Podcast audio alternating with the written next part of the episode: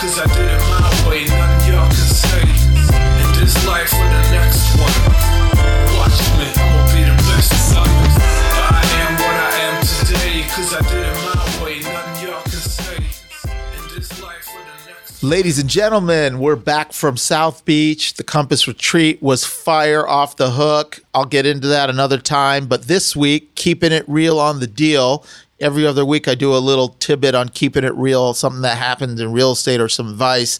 Uh, this week, what I like to talk about is the market is changing, the environment is changing, and buyers and sellers need to understand. And as agents, we need to educate our buyers and sellers because if we don't educate them up front, these deals are going to blow up and cancel. And we're seeing a lot of that now because a lot of the agents don't have experience in uh, shifting markets. They either have an extreme, they've had experience in the extreme sellers market where a seller dictates everything and says, take it or leave it. And a buyer is so desperate to buy a house, they go, okay, got to just do it, bend over and take it. Well, those days are over. And both ways, both sides have to really be mindful and considerate of what they're asking for and what their expectations are. Of course, every buyer wants to get the best deal possible, and every seller wants to get as much money in their pocket as possible.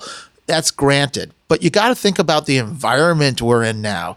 If you're a buyer, you got to think about what's going on and do you have a little more leverage or not? It depends on the price point depends on the neighborhood depends on the house depends on what's going on with the seller also depends on how clean are your terms also depends on what happened in those inspections. If the inspections are relatively clean and you're just going to come up with some bogus hey i need a hundred thousand or two hundred thousand dollar discount because i'm a buyer and it's not a hot seller's market anymore odds are that deal's going to blow up. And vice versa. If you're a seller and you need a new roof and the sewer line's cracked and the chimneys are, are damaged, yet you're saying, hey, it's as is, I'm not giving you anything, I accepted a price lower than I wanted. Well, sorry, sellers.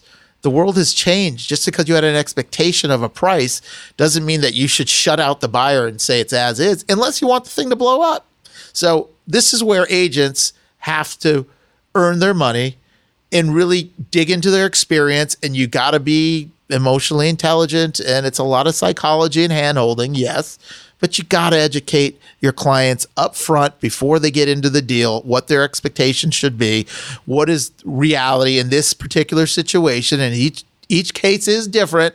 So, you know, we are talking generalities here, but each case is different. You got to you got to calibrate what's going on specifically to your deal and your the personalities you're dealing with. But most importantly, be a good agent, educate your clients, set realistic expectations, guide them, and and have some control so clients don't go buck wild, which always ends up in a cancellation and a big waste of time and energy for everybody. I'm out. See you next week. Cause I did it my way. Y'all can say. In this life or the next one.